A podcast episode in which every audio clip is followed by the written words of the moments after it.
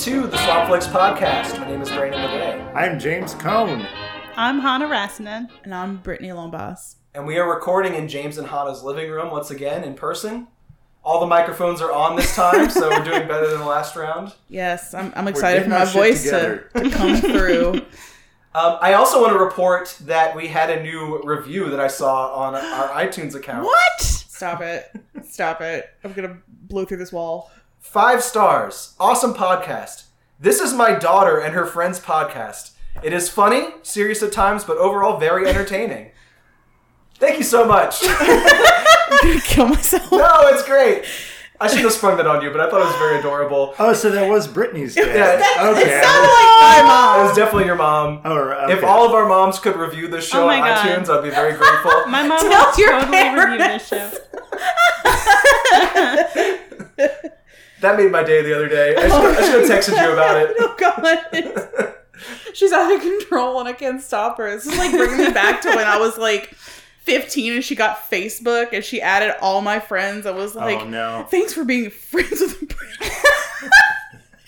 I'm Facebook friends with your mom, and I've never met her in person. she does this. She doesn't stop, and then I'm like, "It's weird." She's like, "Why is it weird?" And I'm like, "I can't explain it to you. If you don't have to know." Yeah. Well, it's the first review we've had since Mr. Hot Dog Boy, and um, I appreciate it Well, very now, much. now we know Mr. Hot Dog Boy isn't my mom. Yeah, we've narrowed it down one person. the mystery continues on, though. Have y'all been watching movies lately? Can we uh, entertain Britnee's mom with some movie selections oh, from the past couple weeks? oh God, she's gonna judge me. Um, you know what? Honestly, like I haven't been watching a lot of movies just because I've been like so busy that I haven't had time to like actually focus on something that wasn't like you know an episode of Superstore. But I did watch like some comfort movies that like I know everything that happens in them from beginning to end, so I don't have to stress out about watching them. and um, I watched both of the Brady Bunch movies that came out in the '90s. For So- a very specific reason, right? Oh, I did it again. Oh, yeah, di- again. So I did it for a very specific reason a few weeks ago. but I just did it again because I missed it so much. Um, so that specific reason is I am doing I well I did. I recorded an episode about the Brady Bunch movies with the folks for the uh, We Love to Watch podcast. So yeah. Yeah. Um very excited about that. That was a lot of fun. It was cool to talk about those two movies with people who loved it and appreciated them as much as I did. So, uh, but yeah, I kind of missed them, and then I'm like, I'm gonna watch those movies again because those movies are like my family, um, my big fucked up incestful Brady family. um, so yeah, of course, you know the first movie is um, just the Brady Bunch movie. Um, Shelley Long is in it. I love her, and and some other folks that you'll recognize. Marie McCormick, who is like meant to be Marsha Brady, and that movie pretty much is about like how funny would it be for the Brady Bunch to be in the 90s and it really focuses on how silly it is for them to be living in like this like cool 90s world where a very Brady sequel the second one kind of gets over that like oh whoa a car phone. What are the Brady's gonna say? Like you know like it's not so much about like how funky it is for them to be in the 90s it just plays on all these like crazy things that happen in the actual Brady Bunch series and is almost like a like a wink wink to the fans throughout the entire movie and it's a lot of fun. They go to Hawaii to rescue a kidnapped Carol Brady. So yeah, um, what are what's y'all relationship with the Brady Bunch movies? I don't think I've ever seen an episode of The Brady Bunch. I don't think you need to have seen the show to watch the movies. though. Right, Okay. you I- get it. Yeah. You'll get no, it. I yeah, and I know the Brady Bunch. I I just like it was never a part of my household. We just never I saw like Marsha in like the waiting room in the dentist's office or something. And yeah, that, that's sounds very Brady. Yeah, but I I don't know. I always like liked the idea of the Brady Bunch. It just seemed like this, you know, like a collage of family and like I don't know. I just want I kind of like wanted to be in the Brady Bunch. It just seemed like a a great place to like lots of kids and and older sisters You and younger sisters and brothers. You're I gonna know. eat meatloaf filled with lard every night. right. Like that's all they do. Oh, okay. Well, I don't Yeah. know. Disgusting. Don't they have a meat man that just delivers Sam. Yeah. who's dating Alice, the maid, who's my favorite Alice, um, well, she's played by I can't remember her name off the top of my head, but she plays she has a cameo at the end of the first Brady Bunch movie, and she's driving an eighteen wheeler, very large Marge. But in real life, I think she got really involved with like the Episcopalian church and just like lived alone till she died Oh no. in like some big Episcopalian thing. So yeah, just thought I'd throw that out there. Do you think the sequel's better than the first one? It kind of sounded like that when you're describing this it. the sequel is just like more like nonstop funny than the first one.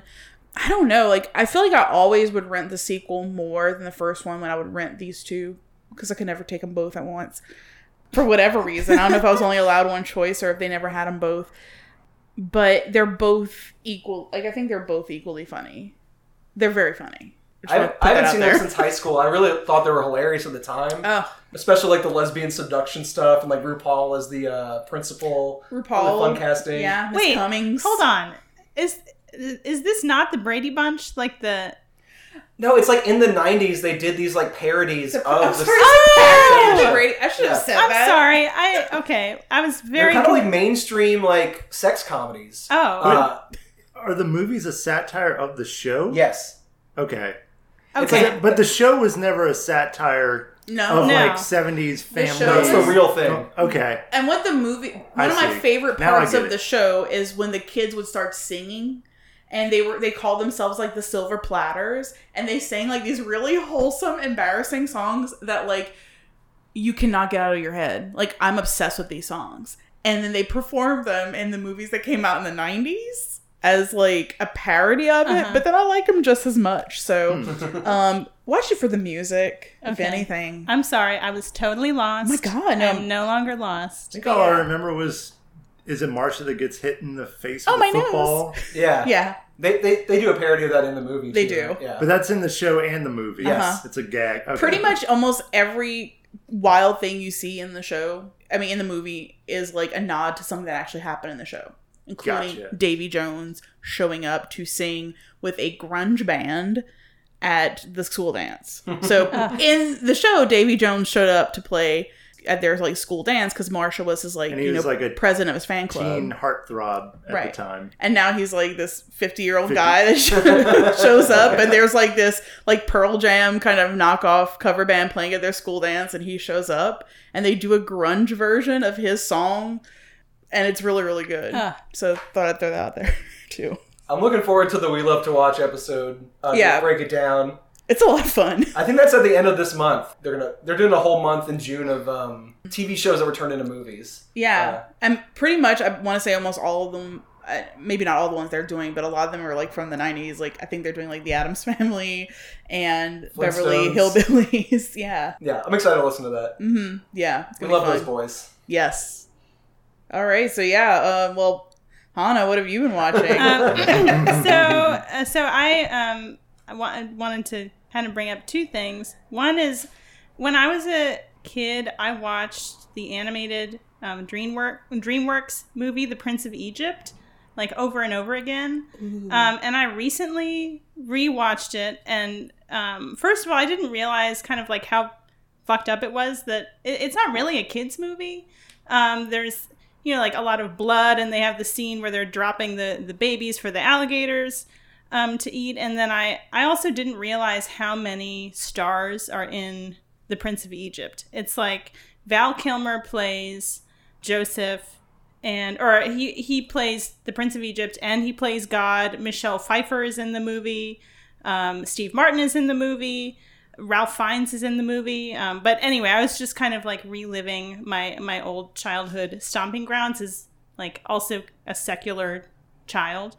Um, and then I recently watched the uh, new Bo Burnham special Inside, which came I think it came out last week. Um, and Bo Burnham was he became viral in around 2006. He had his first his first video on YouTube called My Whole Family, and it's about um, it's a, the joke is that his whole family thinks he's gay. So he's he was like 16 or 14. He he's obviously intelligent, but had this like really like kind of shitty teen boy sense of humor, and he is totally transformed over the last decade. So he kind of exited comedy for a while. He directed Eighth Grade, which was one of my favorite movies of 20, 2018. One of those years. Yeah.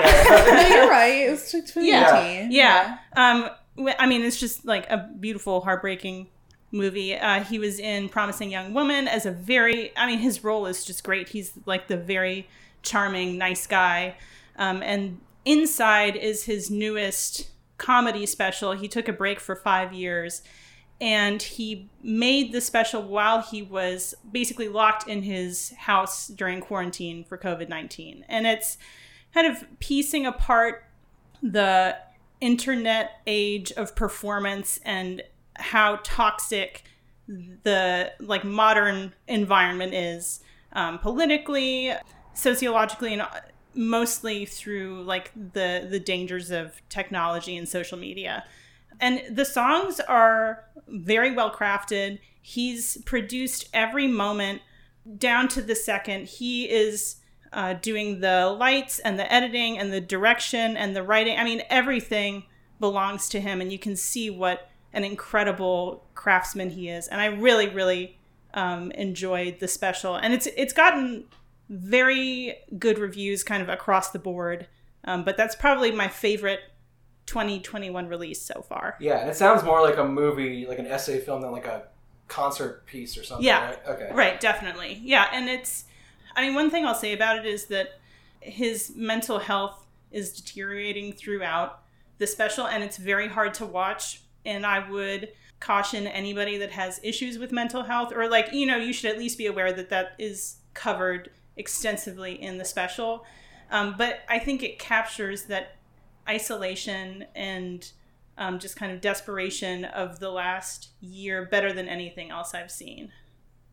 Yeah, I mean, I, I saw it and I thought it was kind of a lockdown masterpiece. I mean, I know some people have tried to make films about COVID and all that, but this one really captured something about the isolation and the fact that it's Bo Burnham, who, like Hanna said, grew up kind of on the internet spotlight. And it's just like a crossroads of all these things. And I thought it was really intelligent and smart and, yeah, emotionally affecting.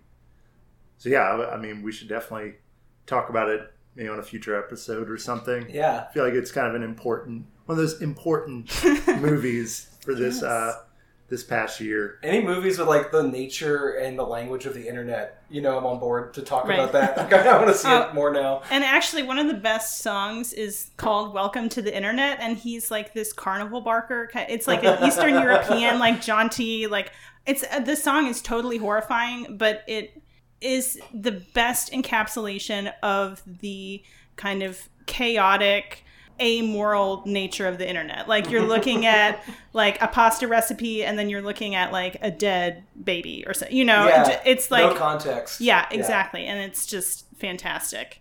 Um, and his voice is great too. I really like him. There's another movie called Beast Beast from earlier this year that I loved. On uh, it's actually on Tubi. Like they they bought it Oh, from okay. a festival, which is insane. Uh, but that's another one where the three main characters have these like hobbies that are like theater kid stuff and like you know drum practice and then one of them's really into shooting guns in the woods and they're all like mixed together on the internet like on the same Yeah. like, scroll and it's like well one of those things is not like the others and that like mix of like context is like really horrifying. Yeah. So I don't know. I- I'm interested in that topic for sure. Yeah. Yeah, yeah, yeah. Um, all right. Uh, James, what have you been watching? So kind of like Britnee with the nostalgia of watching Brady Bunch.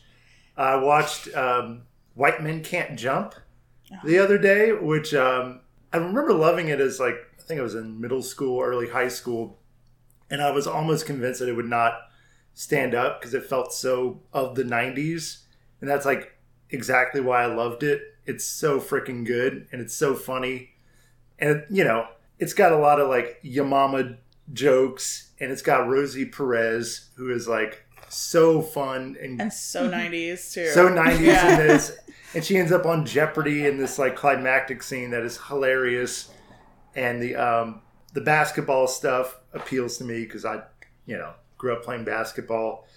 And it actually told a really interesting story about loyalty and i don't know it held up very well. I really enjoyed it I've, I've watched that recently. Have you? Yeah, I thought it was okay. It just it's reminding me a lot of Spike Lee, but just not as strong. Like it was just like not as opinionated as like a Spike Lee movie.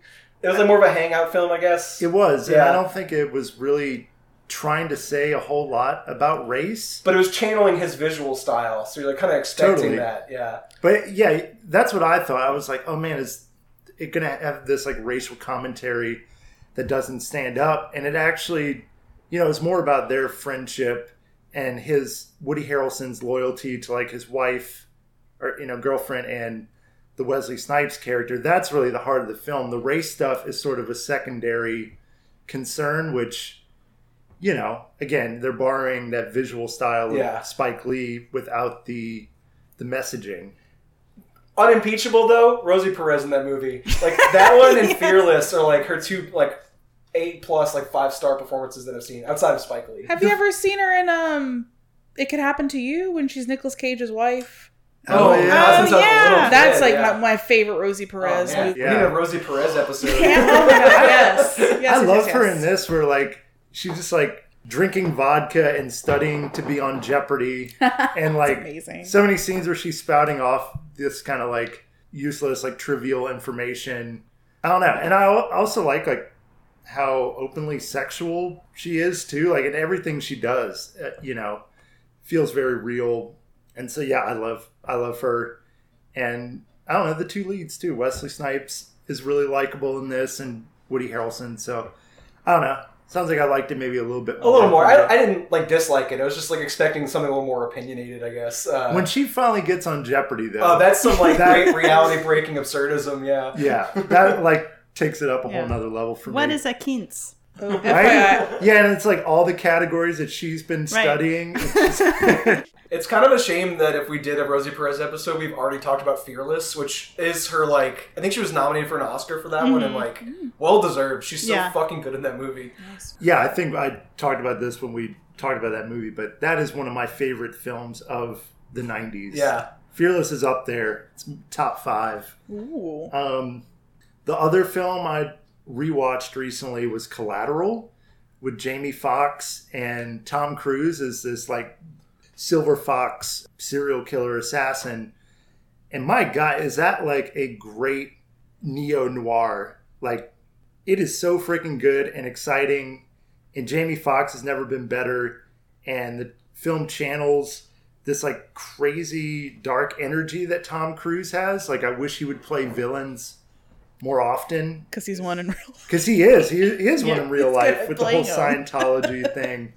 But I think what I really loved about it was the two main characters are so opposite kind of characters, and their arcs like follow this really beautiful trajectory where Jamie Foxx basically learns how to be like a Tom Cruise type character, and it, you know, beautiful nightlife shots of L.A. It looks really sleek and cool, and then in the like final act where Jada Pinkett Smith, her character comes back into the fold, it just like gets really thrilling in the last like 20, 30 minutes. Uh, and it's got really smart writing and some really intense action scenes. So I, I loved it. It definitely, I think, is one of the better neo noirs of all time. And yeah, everyone is great in it. So if you I- haven't seen it in a while, I think it's worth the rewatch. Yeah, I haven't seen it since it came out, and I was in high school. I just remember Michael Mann like using that digital video effect from the Yeah. early 2000s. It was like really striking at the time. Yeah, it's got like that kind of green, Ugh, greenish. gross. Yeah, it is gross. but it yeah. works so well in this. Yeah, like 'cause the it's so nightlife. seedy. Mhm. Yeah, the way he like lights everything, it's just so cool looking and not like a dated sort of way. I remember when we rewatched Bamboozled, Spike Lee film from Mhm. around the same time Yeah. where he does the digital thing. It looks so bad and so dated, and this looks so sleek and cool. Yeah, because it's also like it, it, it gives the impression of being shot at night too. I, I just associate that green kind of with like a v- video camera that can't quite get the light right, or it's like the the ISO isn't high enough or something, or it's too high. But it, yeah, it just makes you feel like you're in this like gross sludge of LA. I really want to see his Miami Vice movie that he made around that time too. I don't know. I, I like Thief a lot. Um, Yeah. Manhunter's Mhm. pretty good. I don't know. He he did Heat, which is like I've never seen that one. it. I mean, it's got one of the greatest shootout scenes of Yeah. all time. A little overlong, but it's like really good too. Yeah, Michael Mann is kind of kind of the shit when it comes to those particular kinds of movies. Yeah. But I still think this one is probably my favorite Oh wow, that I've seen. So, that's cool. but anyway, what about you, Brandon? What you been watching? Uh, last episode on this cycle, you know, I also do the episodes with Boomer and Allie in between. Um, it was just me and Britnee, so I, I kind of unloaded some Britnee content on that episode. so I have stuff for James and Hanna this time. Um, one I was watching the other day, and I, I was like, man, this is such a James movie. like, it was a movie that I liked okay, but I was like, James would be interested in this. Hmm.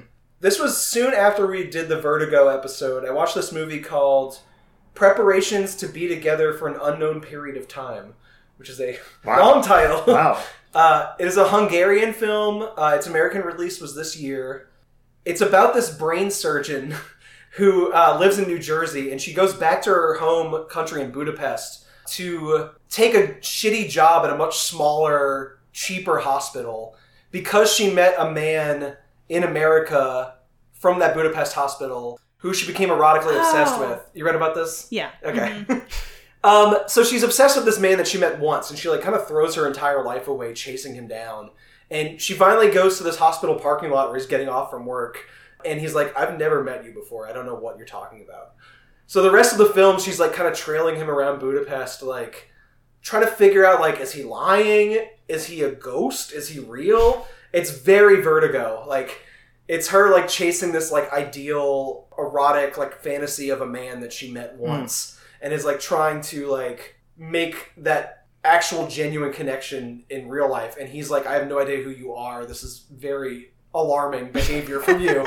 Um, so it's kind of fun like mystery and like a psychological thriller way. It reminded me a lot of like uh, when i had ifc channel on my like dad's cable as a kid like you know you'd watch a lot of like european psych thrillers that are like kind of sexy and kind of smart but they don't really do much it's like all about the atmosphere and like the questions it raises it reminded me a lot of how you were talking about certified copy when we did our best of the decade It, it also, you describing, kind of reminds me of La Moustache. which Yeah. is another Mhm. one of my favorites. So, Yeah.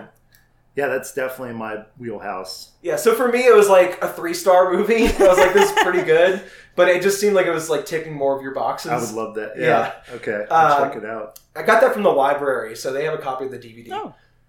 And also, it was just funny, like, after watching four versions of Vertigo, like, to stumble upon another movie that was like, oh, this is the same pattern. like, when people say Hitchcockian, I wonder if, like, half the time they're just like, oh, it's the Vertigo plot again. Yeah. Uh, or Rear Window is another one that gets repeated a lot. Also, for Hanna, uh, we did an Almodovar episode last um, Mhm. year, and Almodovar has a new short that Yeah. premiered on HBO Max uh, a couple months ago.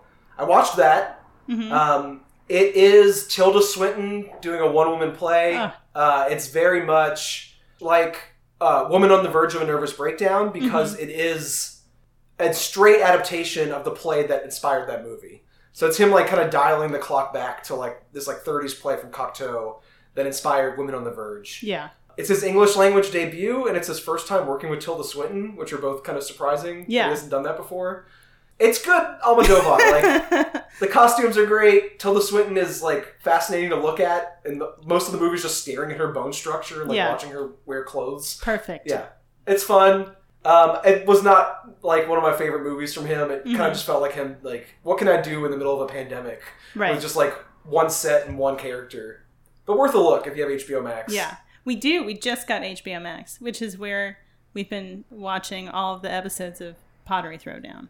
Oh yeah, that's right. Yeah, yeah. But I mean, if you're gonna pick one person to look at for, I, I think the movie's like it's like half an hour, forty five minutes or something. Yeah. Um, yeah. I mean, you might as well pick Tilda Swinton. Yeah. You know. Have you watched it yet? no, I have not watched it yet. Uh, Derek Jarman, I feel like, is what I was thinking about a lot. Like, Tilda Swinton was kind of his avatar in a lot of his movies. It's just Mhm. like, it's that exact thing. Like, I just want to stare at like Right. cheekbones for like Right. 20 minutes and just kind of figure out what's going on there. right. What, what- what's the deal with your face? Yeah. It's a good face. So if you like Women on the Verge and you like Derek Jarman, I guess this is like somewhere in the middle. Yeah. Um, but also, they added like 10 Almodovar movies on there. Oh yay! So like way more are available than like when we reviewed them on the Mhm. podcast.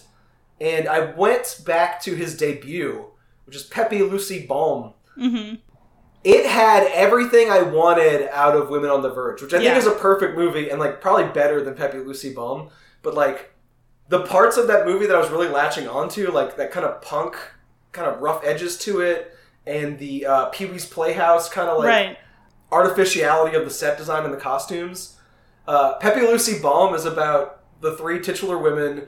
Two of them are punks, and one of them is raped by a police officer in the first scene of this, you know, slapstick comedy, which Yeah. usually has like sexual assault humor and stuff. hmm This movie has a lot of it. The woman is raped by a cop and decides, I'm going to destroy his life by getting to his wife first. She has her like shithead punk friends kick the shit out of him in an alleyway, and she like gets orgasmically um, aroused by the sight of it. Um, and then she decides that that's not enough. I want to like get his wife too. So she brings the wife over and introduces her to this lesbian dominatrix that she's friends with, uh, and the two of them start a like sub dom relationship. And the three women and all the punks in their community um, just basically ruin this cop's life, and then do these like pink flamingos type pranks where they just like do like piss and shit gags for the camera and like um, Love that. it was filmed over two years on like weekends and borrowed time and like no Mhm. real budget. Uh, this is just after the Franco regime, so like Right. these are people like we can do whatever the fuck we want now. There are no rules. Yeah. Um, how do we shock an audience and like you know distinguish ourselves as this like punk culture in Spain? Um, and it is so thrilling.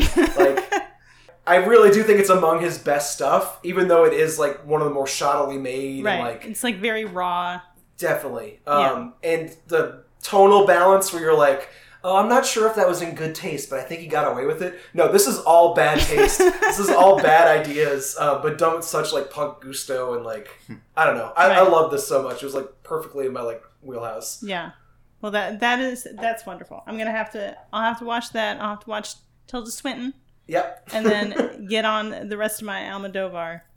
trying to remember the other ones. I know they have like Tommy Me Up, Me Down. Yeah. one of the ones we thought about watching, Mhm. um, and a few that we actually did watch. There's more to discover there, and I kind of feel like I don't know. I'm not gonna rush it, but I kind of want to just see everything he's done. Like I'm Right. still excited every time I see a new one. And I think, I mean, I just think that he has had such an interesting development as like his style. Th- there is a thread of consistency, but the like the actual visual construction of his films is so different across the course of his career in a way that like you can I think you can mine things from every every kind of era and I would just love to have a even better understanding of his development over that time. Those two bookends are so different. Right, Like, exactly. Pepi, Luci, Bom looks like it cost two dollars, and then um, there's like all this like extremely exquisite like couture fashion design and like production design in um, the human voice. yeah. Uh, it's like worlds away. Right. Uh, so that, that'll give you a good sense of his range just in those two films. Yeah. And they're both very short, which, you know, I also have a low attention span right now. Uh, Yeah. so that, that's also like good for me. He's ticking my boxes right now. Well, I don't know why we picked today's topic if we're like struggling to watch movies. Right. Uh, this is us returning to a topic we keep um, kind of cyclically getting stuck on, which is like the greatest films of all time. Uh, uh, early last year, we picked movies from the um, Sight and Sound Top 100 that we had never seen before. Um, and this episode, we were kind of like, what are our bigger blind spots? Like, what is like the best movies ever made if you just ask like a casual person on the street? Like, not even someone's personal taste, but just like, what is widely understood to be like the best movies ever? And I know we did a good job because a few of these song, a few of these movies are on the Sight and Sound Top 100, but all of them are on the AFI Top 100, which is the real normie shit. Like that's when they had those like TV specials with like 100 greatest movie scenes. Like Mhm. all of these movies are like real mainstream picks for like best of all t- time material. Yeah, and that came out in high school. I was like, all right, I'm going to watch every single one, and then I'm going to know everything there is to know Mm. about film. And it's, it's a pretty narrow um, sensibility. But I was watching all of these and I was like, "Yep, that one's great." That's a good yeah, one. movie. that's that's Good movie. So hopefully we have a lot more to say other than like, "Yep, they did a good job." It, it was real good. And all that's coming up to you Right now. Good evening, Mr. Kane. There is a man.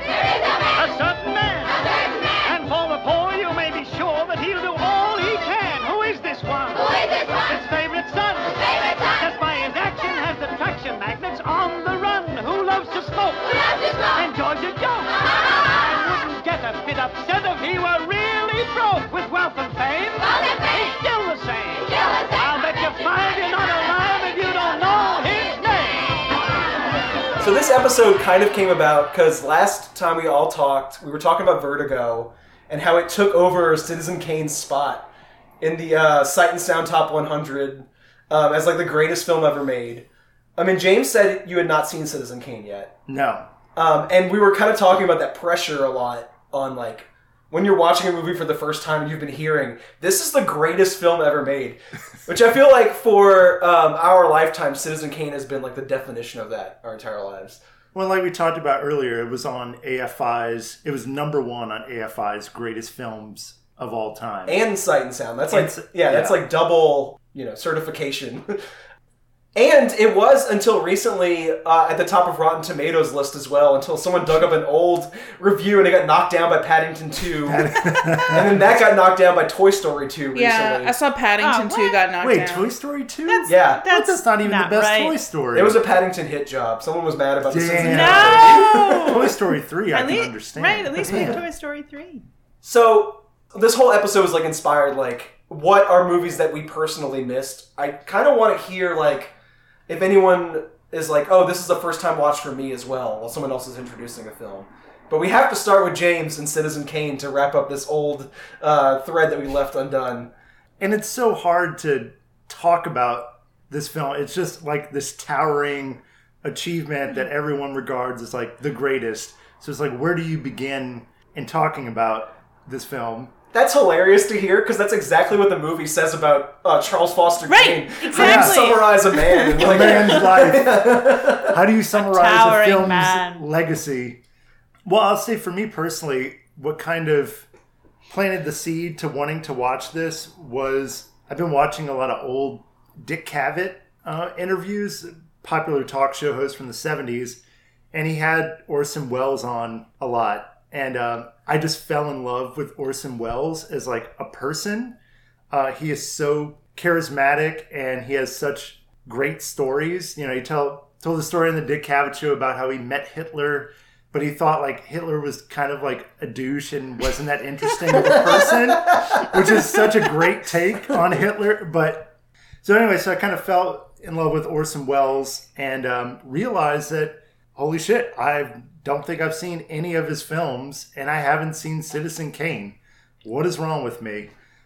So yeah, I kind of was a little invested in this film, and just a little bit of history about Citizen Kane. It's like after War of the Worlds, which is very successful, the studio basically gave him free creative reign, final cut, do whatever you want, and he brought all these actors from his theater company, and you know, it's his first time directing, and he essentially did not know what he was doing. He didn't know what rules there were to break or not break. So I think that's part of maybe why this is considered the greatest in that it uses techniques that were just unheard of before and we kind of take them for granted.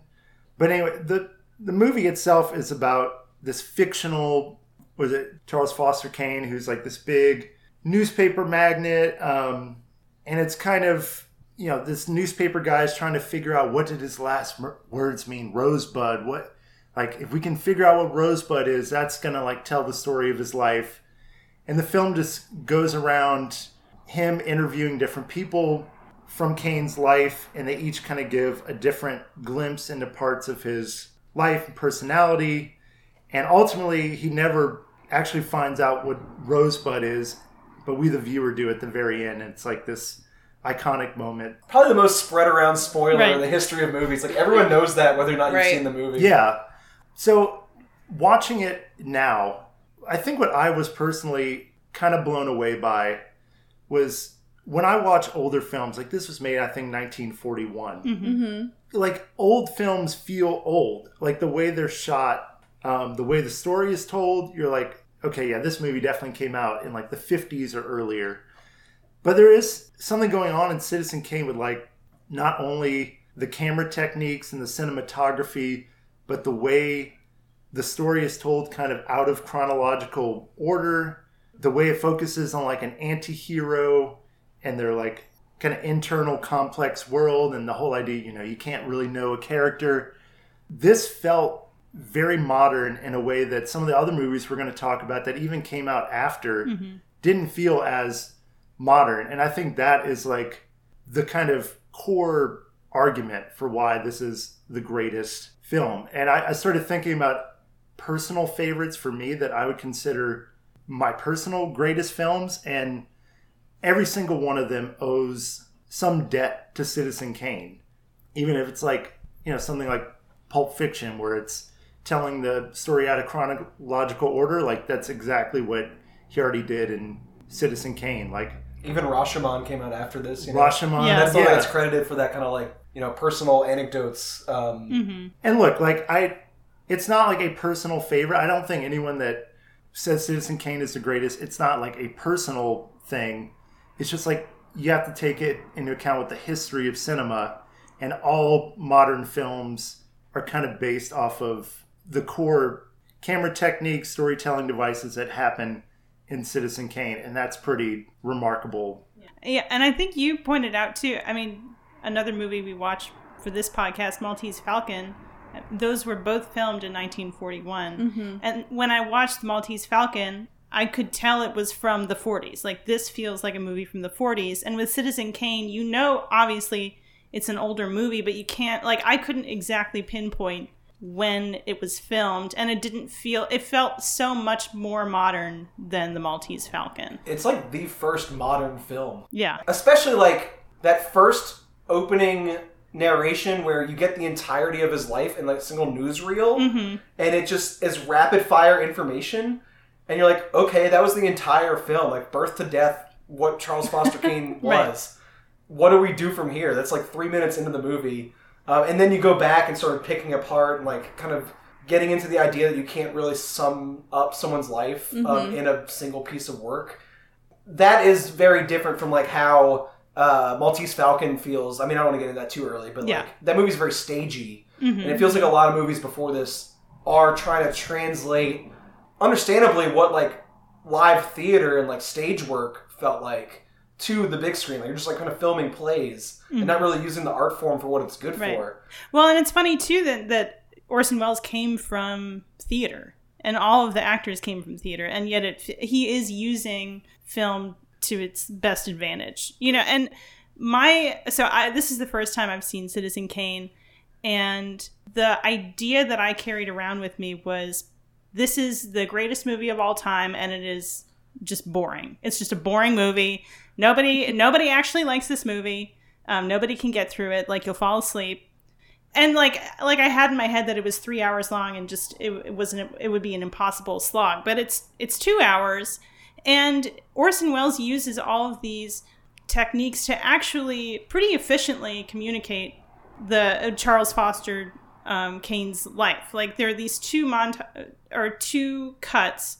Um, one of them is when he's basically buying the staff from the Inquirer, and they're looking at a photo of the Inquirer staff, and then that photo blends into um, Yeah. all of the Inquirer staff that now he has purchased for his newspaper. I, I had to rewind that shit Yeah. because I was like, that even by like 2021 Right. standard, that's a fucking cool Yeah, shot. it's a I don't know how you pulled that off. Right. It's a beautiful dissolve. And that just so so you see his intention to purchase this stellar news team and then it's like in in a second all of that work has been done. It's 5 years later and he has the staff.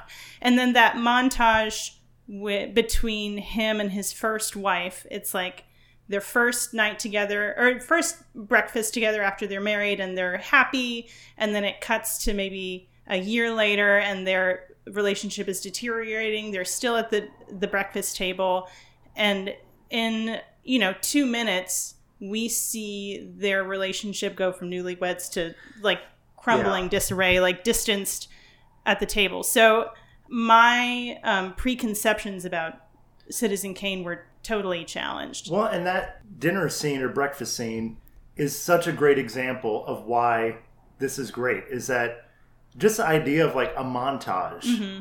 had not really been done in that way, and we take montages for granted. I Mm-hmm. mean, all the time in every sports movie, there's a montage, and like Brandon was saying, it that is the power of film. Like there's things you can do in film that aren't related to like a stage play, and that's one of them. The way you can play with time.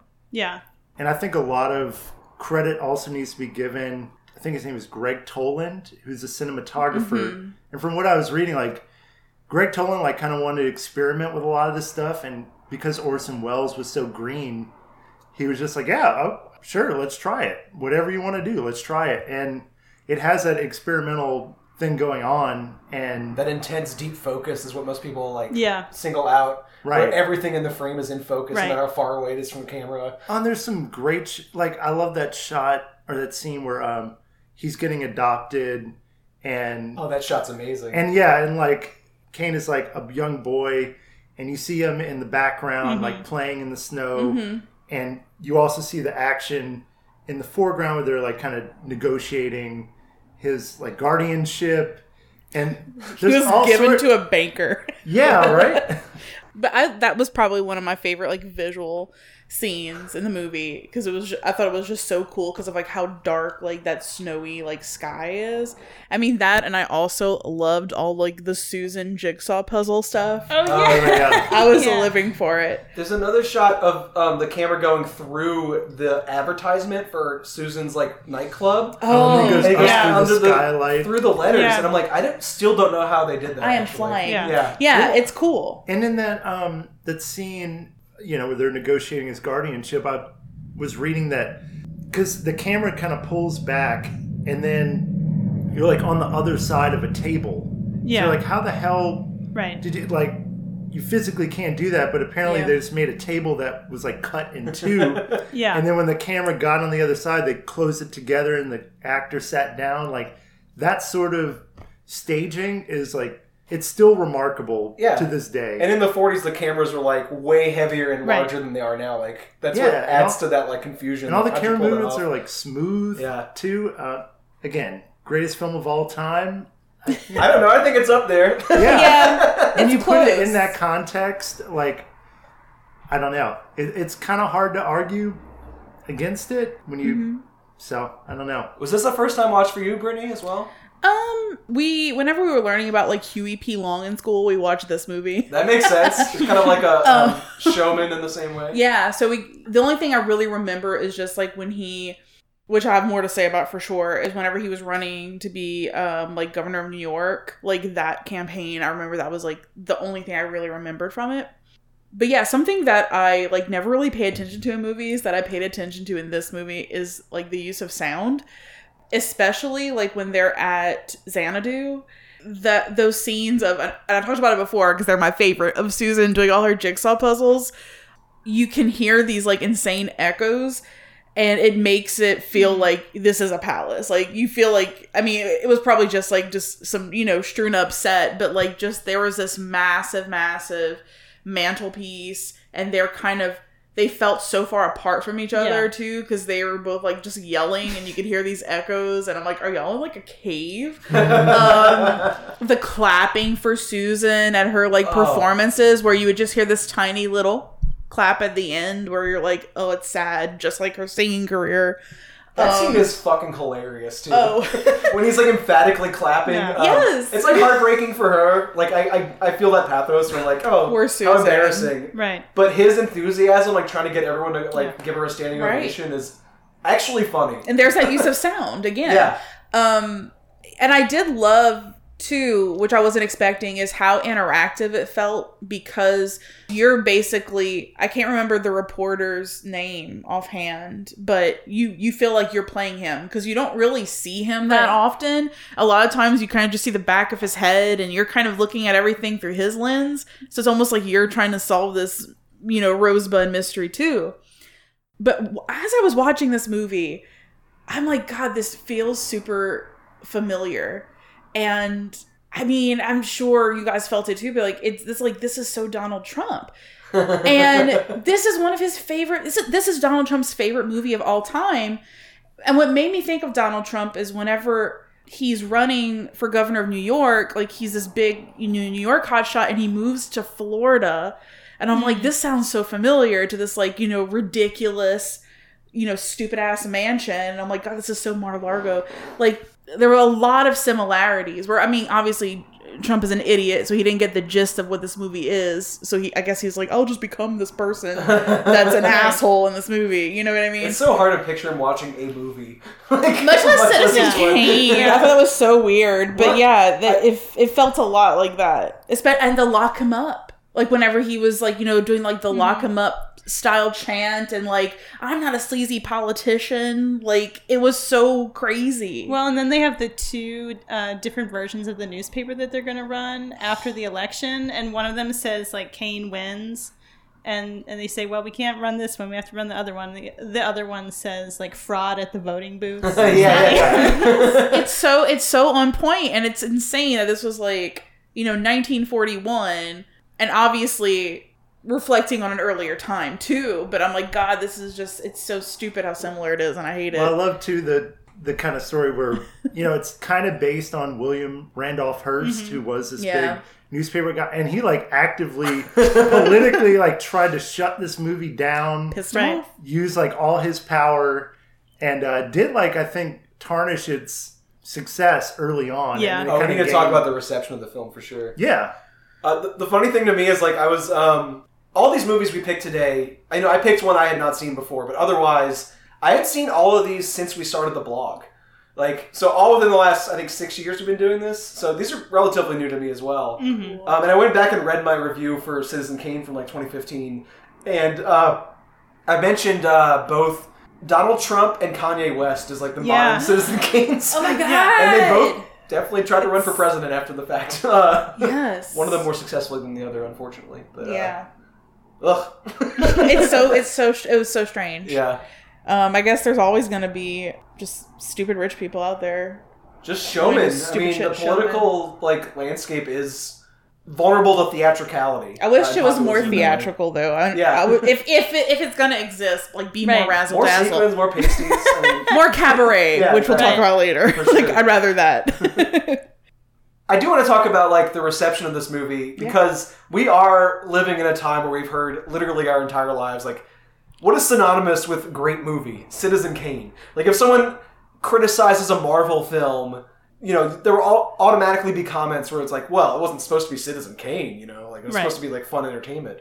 This movie was controversial when it came out. We don't really hear that very often. Like in 1941 it was critically divided. There were a lot of people who loved it and a lot of people who thought it was crap. Um, and it was booed at the oscars every time its nominations were announced. People were like audibly booing it. Yeah, it was it was nominated for like a lot, but I think it only would it only took home like the screenplay or Maybe something, editing. or something like yeah. that. Yeah, and um, that was another funny factoid was that mank that uh, david um, fincher movie from last year that's about citizen kane Uh-huh. has more oscars than citizen kane does That's so funny. and that movie's kind of a punchline, just kind of hilarious. so I, I just think it's funny, like, you think about these movies that are now sort of understood to be impeccable and, like, unimpeachable. It almost disappeared. Like, from 1941 until, I think, the mid 50s, it was out of circulation largely because of William Randolph Hearst, like, kind of tar- tarnishing its name. Other people thinking that it was just a lot of flash with no substance. And then by the mid 50s, there were some French critics who revived it, and then it started playing on TV a lot. And that's when people were like, oh, this movie's actually like, really wonderful to look at. and to um, Hanna's point earlier, like, way more entertaining than you would think. Like, Yeah. It's very rapid and, like, stylistic and, like, really goes for it in every frame. Like, it's Yeah. just like a really beautiful film and, and wildly entertaining. Yeah. So, yeah, some of the shot, I mean, the composition in some of the shots is just gorgeous. And I think you mentioned this in your review too, Brandon. Those shots at the end of um, that just kind of pan over like five warehouses worth of statues and precious art. I mean, it's just gorgeous. The visual quality is just kind of like luscious and tactile, even though it's in black and white. I mean, it's just beautiful. And another great shot that I liked was I think he's talking to his business associates and he because of the deep focus, like he walks to like a window and he gets like smaller and mm-hmm. smaller and it, then he's like a tiny little man Yeah. and then he comes back into focus like I don't know, stuff like that was still doing it for Yeah. me. My mom used to teach Citizen Kane in her um, film class in high school.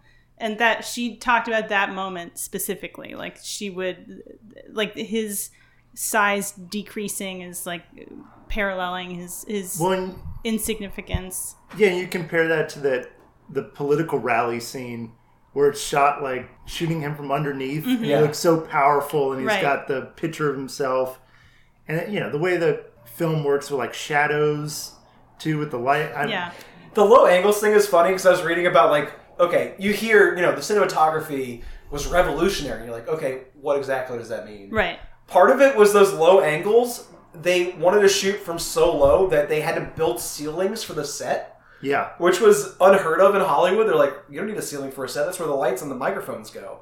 It's like, no, like rooms have ceilings. We want to see the ceiling from the floor. Well, also they had to uh, cut holes in the floor, so they had to be like in the floor itself get They- lower. to get even lower. Like, yeah, stuff like that. Like, you know, a more established director probably would have said, "No, that's crazy."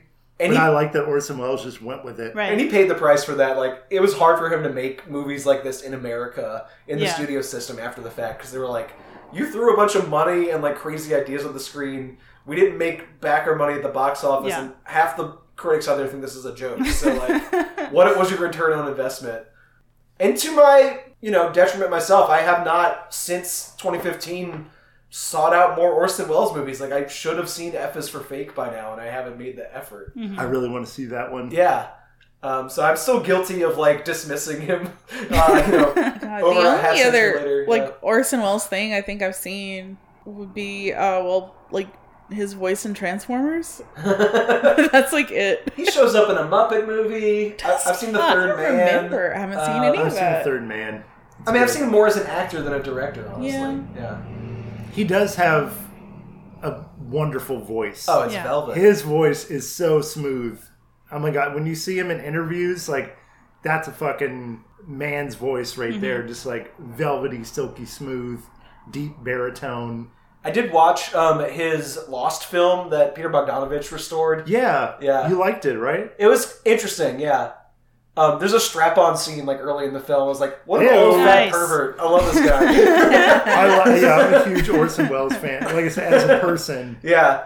Uh, it it makes me want to like seek out more of his late period stuff too, because obviously he was really into like smut as he got older, which I don't think you would guess from this movie. Even though it feels modern, it's not very like erotic. I guess everyone Yeah. grows up to be a dirty old man at some point. Oh point. god, you gotta love it. Money, money, money, money, money, money, money, money, money, money, money, money, money. If you happen to be rich and you feel like a nice entertainment, you can pay for a gay escapade. If you happen to be rich and alone and you need a companion, you can ring ting-a-ling for some maid. If you happen to be rich and you find you are left by your lover and you moan and you groan quite a lot, you can take it on the chin, call a cab and begin to recover on your 14 carat yacht. What? Money makes the world go round, the world go round, the world go round. Money makes us go round the clock. We both are sure on being poor. Money, money, money, money, money, money, money, money, money, money, money. The other movie that we all watched that I picked was uh, The Maltese Falcon, which is also from 1941. This was directed by John Huston, huge fan of his daughter, um, more so than him. but this was his like directorial debut, and hey, it's it's pretty good um, considering. This is actually um, the third version of this film. There's a film, a version that came out in like 1931 of the same name, and then there's one that came out in 1936 starring Bette Davis. Hell yeah. Oh. Yes, and it's like Satan Met a Lady is the name of it. Um, and it's supposed to be like a, a Bette Davis comedy, which I don't know how that they could spin the Maltese Falcons like subject matter into a comedy. I don't know. could This movie's see. hilarious. I thought- Oh. I thought it was pretty fun. But um, I, I would love to see the Bette Davis one, and but the the, the first two films, um, I hear I haven't watched either one of them, but they're more like centered around the female, the main female character, um, more so than uh, the detective character played by Mr. Humphrey Bogart in this version. Well, Humphrey Bogart plays Sam Spade, which is the most detective name ever. I love it. That's some noir shit right there. Oh, yeah. yes. So he's a detective in San Francisco, um, and he gets caught up in this case that involves a woman who like is this you know kind of beautiful mysterious woman who shows up and like her story constantly changes. So does her name. Um it changes a couple of times from like miss like wonderly to miss o'shaughnessy and maybe something else in between. Well he gets involved with her. Like she goes to him and his partner um, miles archer for assistance with a fake story. And sam spade becomes involved with this woman intensely as well as a mystery around the maltese falcon which is this falcon figure and i think it's like 400 something years old and it's just adorned in jewels. And he gets swept up into this and I don't know, like the story there's a lot of mystery to it and a lot of characters that pop up. One one character in particular I wanted to bring up is Kasper Gutman. He's played by Sydney Greenstreet, and this Sydney Greenstreet character was used as inspiration for our last movie of the month, um, Trouble in Mind. Trouble in Mind. Yeah, the one I picked that I couldn't remember the name of it. um, Hilly Blue was modeled after that character, and now that you've seen it, you can see like I'm like, oh, this is so Hilly Blue. Like Yeah. you know, this guy with this like huge gut, and like he puts his like you know hands on top of his gut to make it look even more like pushed out. Um, I love how amused he is by Humphrey Bogart. He's like, "Oh, you're such a character." Uh, You're my kind of man. yeah. but he doesn't mean what he's saying. He like actually is very annoyed by him. So I, what happens is within like the first few minutes of the movie, his partner um, Miles Archer is shot dead. So is this guy Thursby that the female character. The femme fatale. Yeah, I'm like um, uh, we'll call her. I don't know, Miss Wonderly. Her first name, she said, the femme fatale. So um, the guy that she was after. So she basically made up the story in the beginning and is like, "Oh, my sister's with this like horrible person. I need you to help me find my sister." Um, turns out that this like guy that was supposed to be like the dude her sister was with, she was involved with him, and they were stealing the Maltese Falcon because it's worth a shit ton of money. So Miles and Thursby both get shot, and they're the cops kind of are curious about Sam Spade, and they kind of look at him as a suspect of his partner's death, and it makes sense because one, he's having an affair with his partner's wife, and right after his partner dies, he's like, "Yeah, you can go ahead and scrape his name off all the doors." so Sam Spade shows no emotion, and I find his character to be super, super interesting because in the beginning, I'm like, "Oh, he's a bad guy." Right? Like he's kind of shitty.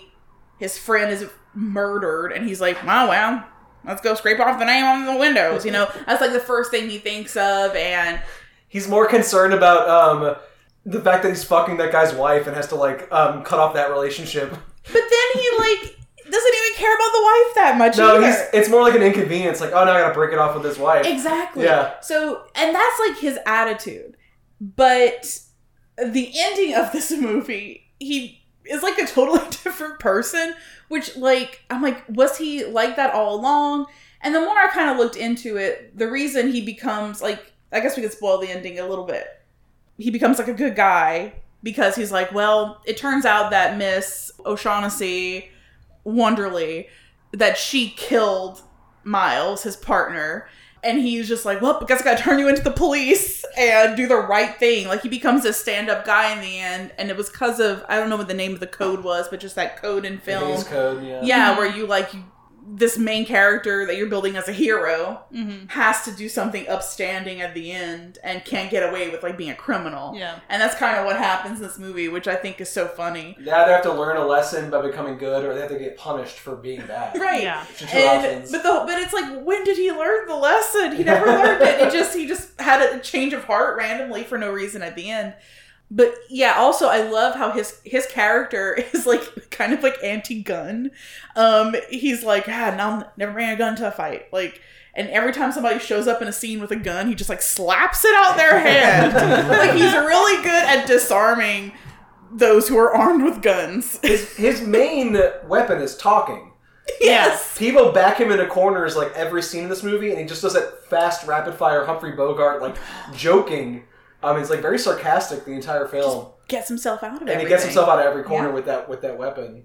and he's hilarious. Oh, Yeah. he is so good in this movie. Um, quintessential Humphrey Bogart. I think every time you hear people like mimic him or talk about him, it's it's like Sam Spade. It's the Yeah. Sam Spade character, and he does it so well. I love too like his dynamic with the O'Shaughnessy character. Oh my where like she's you know she's trying to plot or whatever, and he just calls her out on her shit constantly, and like He ne- like I really don't think he ever believed anything No. she said. No. That was my Period. favorite part of this yeah, movie. where She's- she he's like no you're you're lying, and she's like, like- yes I, I'm lying, but uh, Yeah. this uh, Right. And even at the end, it's like, she's like, no, I never did anything. And he's like, no, you shot my partner. She's like, ah, but he couldn't have meant that much to you. What are you doing to me? I've been nothing but truthful from the moment you met me. And he's like, you've lied every moment that we've been Which together. I guess is like he's a good detective in the sense that he's Right. pushing the truth. Right. He's like, I people that never lying. believed anything. But he's a bad said. detective because he knows that she's lying, and he's around because he thinks it's hilarious that she's lying to him.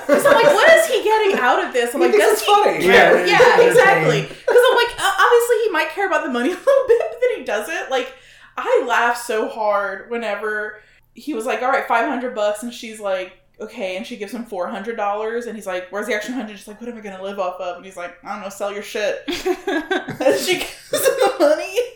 he's like yeah he's like very principled, but he's also like a shyster, Right. And his like and he's all about the bottom line. right? His like smirky smile, like is so funny too.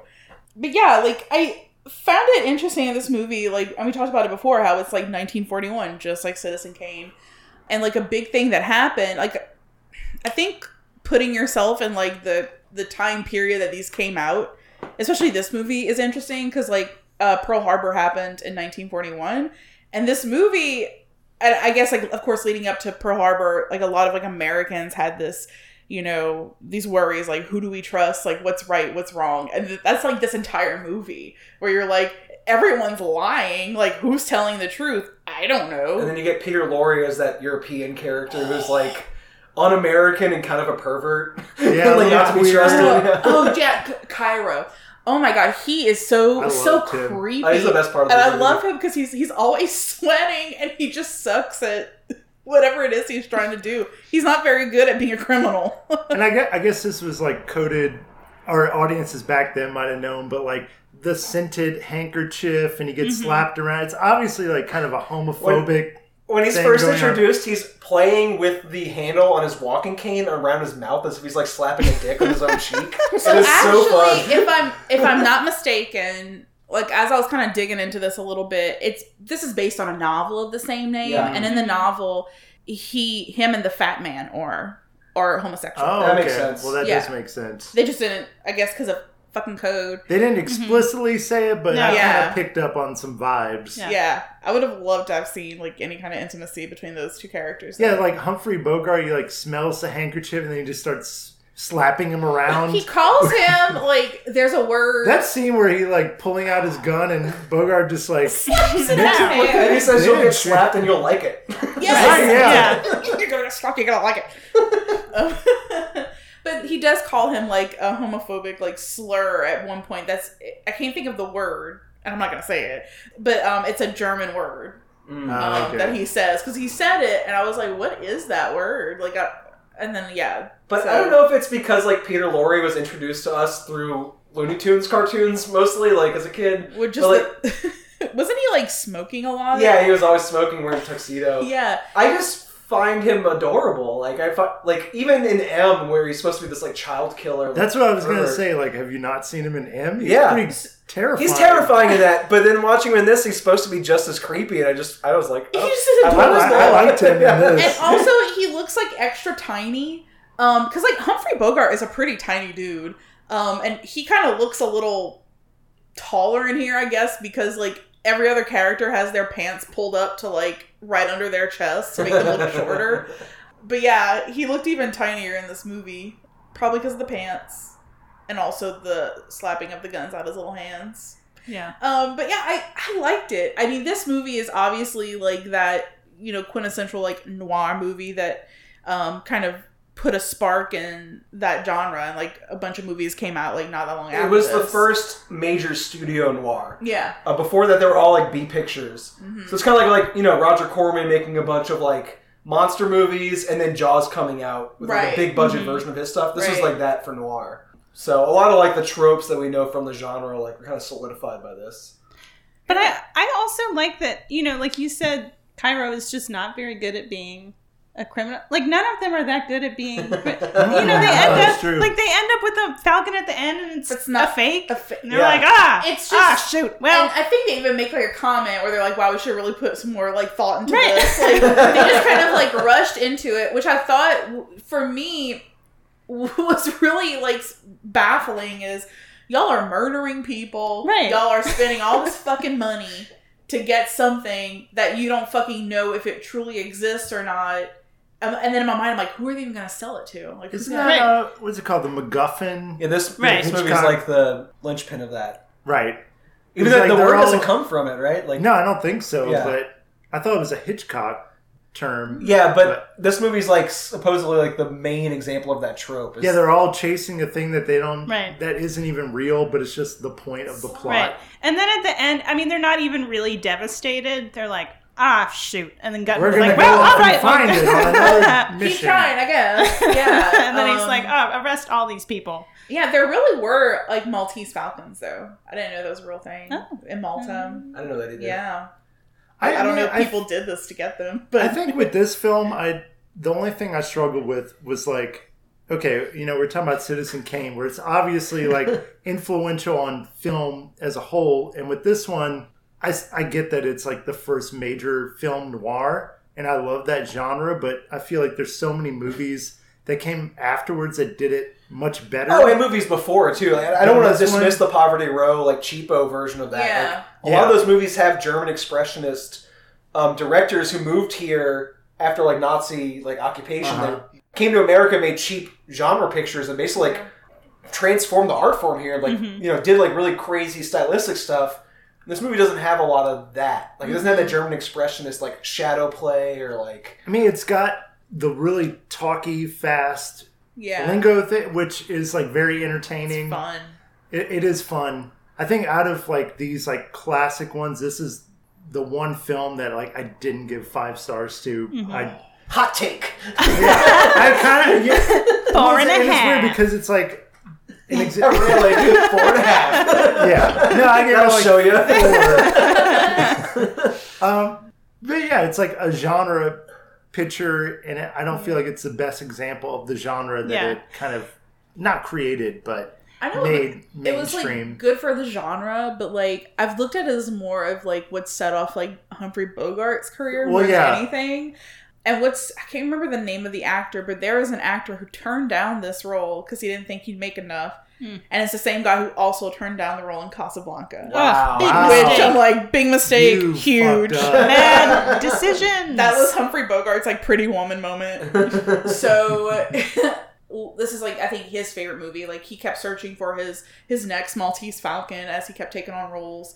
But I think this also like brings everything back to a time where like movies kind of made actors and actors didn't make movies. Like nowadays, like I feel like movies aren't deemed successful unless they have the right cast or the right big shot actors.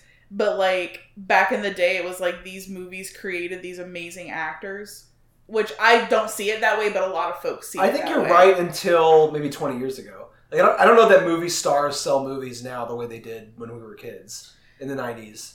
I just feel like I wish I could think of examples off the top of my head, but just like, oh, so and so is in this movie, and like that's like that brings people in droves to the theaters, Well, but it's a piece of shit. like movie. you talked about like Pretty Woman and think about like a Julia Roberts yeah, like in the picture, like, 90s for sure. Julia Roberts Yeah. in the. '90s, like wow, that movie is gonna make a shit ton of money, or even like a George Clooney in the seems '90s, like early 2000s. I don't know what sells movies now know, other than like feels like- animated animals. Yeah, I don't feel like there's any like about, like- star on that like level. modern day like writers and stuff. They're like, I had this person in mind when I wrote this movie. Yeah. You know what I mean? Like, oh, like they're perfect. This role's perfect for them. Mhm. I'm gonna write the role around this actor. Right. Where like I don't think that really happened too much like back in the day, or at least that's not what I'm picking up on. Yeah. Especially with this, like I guess looking at the Bogart relationship to this movie, how this kind of like put him on the map rather than Bogart putting the movie on the map.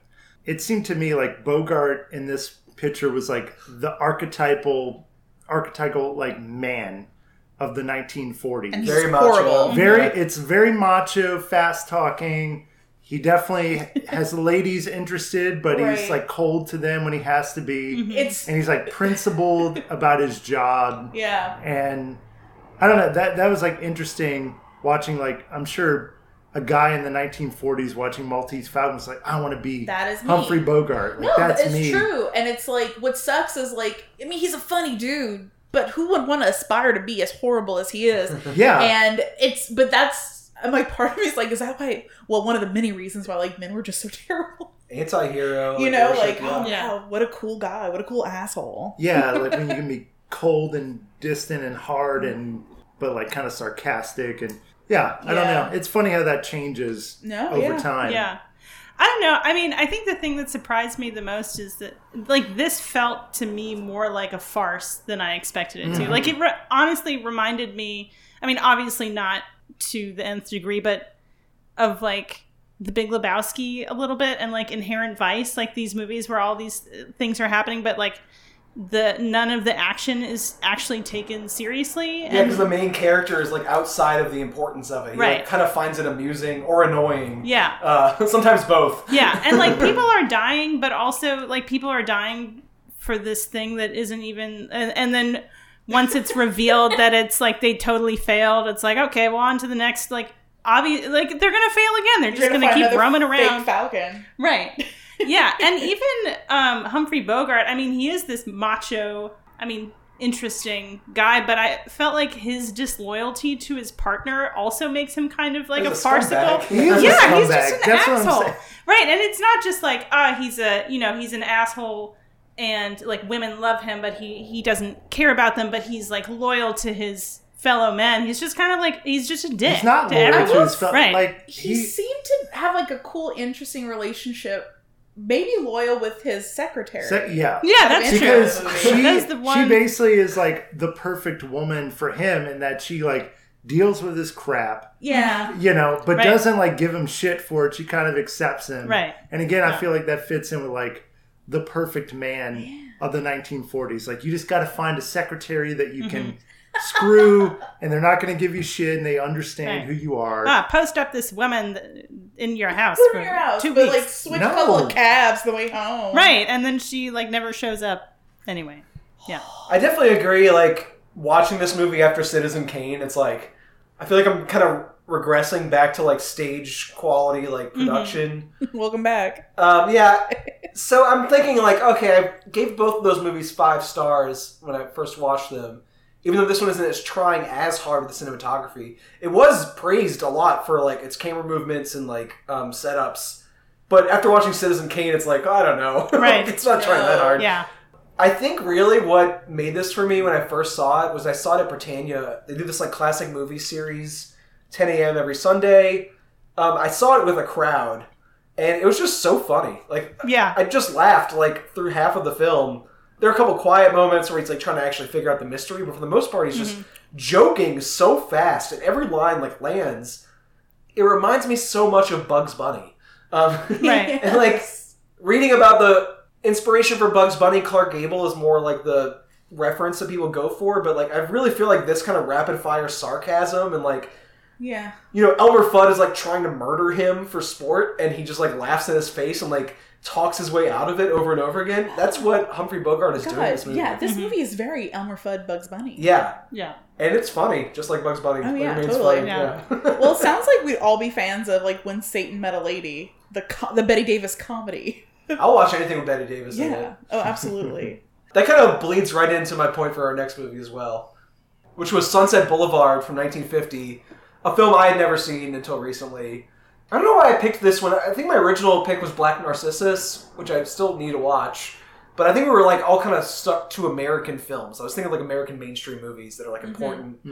And Sunset Boulevard, what really struck me watching it was like uh, Gloria Swanson in this film. She's a aged 1920s, 1930s like silent movie star who's like kind of rotted away in this like old dark house setting, like this kind of dusty old Hollywood mansion.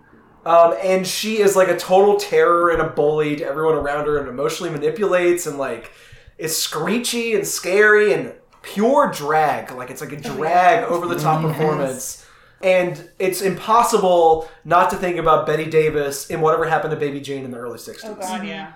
And whatever happened to Baby Jane is the definitive Psycho Biddy. Like every Psycho Biddy movie that came after it can't talk about it without referencing Baby Jane. And I did not know going into this that I would watch a film that was Baby Jane a decade earlier. Like it's so similar. We're yeah, we shouldn't be looking for the psycho biddies post Baby Jane. Like just to know there's a world of them waiting for us Before. before. Yeah. I mean, oh, that reminds me of um we we talked about this Laurie Anderson movie a while ago, you me and James where um she's talking about her dog and the dog's like always scouting the ground looking for threats and then it finds a hawk in the sky and it's like oh there's this whole other area I should have been keeping my eye on. yeah, there is like a pre baby Jane psycho biddy vibe Yeah. out there. Yeah. Um at least represented in this film. Um so the, the movie feels like it was written for Gloria Swanson. Um, Billy Wi- Wilder is a German transplant um, who came to Old Hollywood and was looking at all of these mansions occupied by these old, you know, film stars from like 30 years before who like were out of work. Um, the men continued to work and go on like there's, there's a set visit to a Cecil B. DeMille movie in this movie production in this movie, and Erich von Stroheim plays a uh, butler character in the film, which is very funny. So the men continue to work into old age, but the women are kind of forgotten. The, the actresses who were like the titans of the industry and are allowed to rot in like isolation and loneliness. The film is narrated as as if it were a noir. This uh, hack screenwriter is introduced as a dead body floating in a pool at the old mansion, and he's like, "You're probably wondering how I got here," like a record scratch. and then we dial back like Citizen Kane to the beginning and like retell his story of um, decline, where he took a job by happenstance because he was dead broke and avoiding creditors, writing a screenplay for an adaptation of Salome for um, Gl- Gloria Swanson's more or less playing herself in the film. She's this like out of work silent film actor who doesn't know how to adapt her art form to talkies, especially now that she's not 20 years old anymore. Um, and she still wants to play Salome herself and like wants to play like a 20 year old in this like screenplay she's writing. He takes the job just for the money. He's kind of humoring her. The setting is very spooky in like kind of a funny way. Like there's an old pipe organ that you'll hear playing in the background. And she's like, "Oh, it's just drafty in here. Those old pipes are really annoying because the wind's like blowing through them, making it sound like a horror movie." She is so large and so loud and so obnoxious in this film, and bullies around this man who's like 20 or 30 years younger than her. Sometimes manipulatively, like pretending she's going to kill himself if he leaves and abandons the project. Uh, and that's when he first starts having sex with her is after the suicide threat, which is fucked up. Um, and then sometimes um, just sort of like having fun and living her fantasy that she's still on the top of her game and that people still want and adore her and are sending her fan letters all the time. She's like living in this like fantasy bubble. When he first meets her, he's like, uh, "This is like the best line read in the movie." When the movie like, scream at the screen, where he's like, "You used to be big in pictures, huh?" And she goes, "Yeah, I still am big. It's the pictures that got small," uh, which is just pure drag. oh yeah. Uh, I just love everything about this movie. I can't believe it took me this long to watch it. Was this the first time watch for anyone else, or was it just me? It was my first time watch. What, did it hit you in the same way? I know we share a love for Psycho Biddy, Oh yeah. exploitation films. I was obsessed obsessed with like Norma. Norma Yes. Desmond. Norma Desmond. Oh my god. Especially like whenever they're like, hey, we want to use her cool car for this movie. And then she's like, all right, beauty regimes. And she does like all these like beauty procedures to get Oh herself God. prepped. And then like at night she goes to find like, you know, her lover. And she's like, don't look at me. She turns Good more and more into like a horror villain, right? Yeah. Yes, Like She has all these like surgery scars and like her face is lifted. and she like has her tape. yeah. And she Yep. pulls it off whenever she gets really pissed. She's so awesome. Like I love her character and I love how delusional she is and how she's never not. To the very end, she Right. does not leave her bubble and does not get the fact that people don't care about her anymore, which I think is awesome. No moment of self awareness or So- self reflection. Right. So she reminds me a lot of my cousin. This is a fun, a fun little Oh, fact. boy. So I, I texted my cousin and I'm like, "Have you seen Sunset Boulevard?" Like, because like this woman is you and he's like oh i love that movie and actually so he used to date this this older gentleman who was an antique dealer and the older gentleman bought a pet monkey after being inspired by sunset Oh boulevard God. So first scene in the movie, the screenwriter shows up. Not first scene, but like early in the film, he shows up and he thinks that there's a coffin with like a dead child in it. baby And then he gets closer and he realizes it's her pet monkey that has passed away. so um so yeah he was dating someone who uh, like amongst all his antiques like miss um norma desmond he also wanted a pet monkey to like brood with him in his like house full of antiques and Wow. when the monkey died he got it stuffed Fuck yeah, he did. so it's stuffed hmm. it's not in an adorned coffin like Did the monkey have a Norma's. name?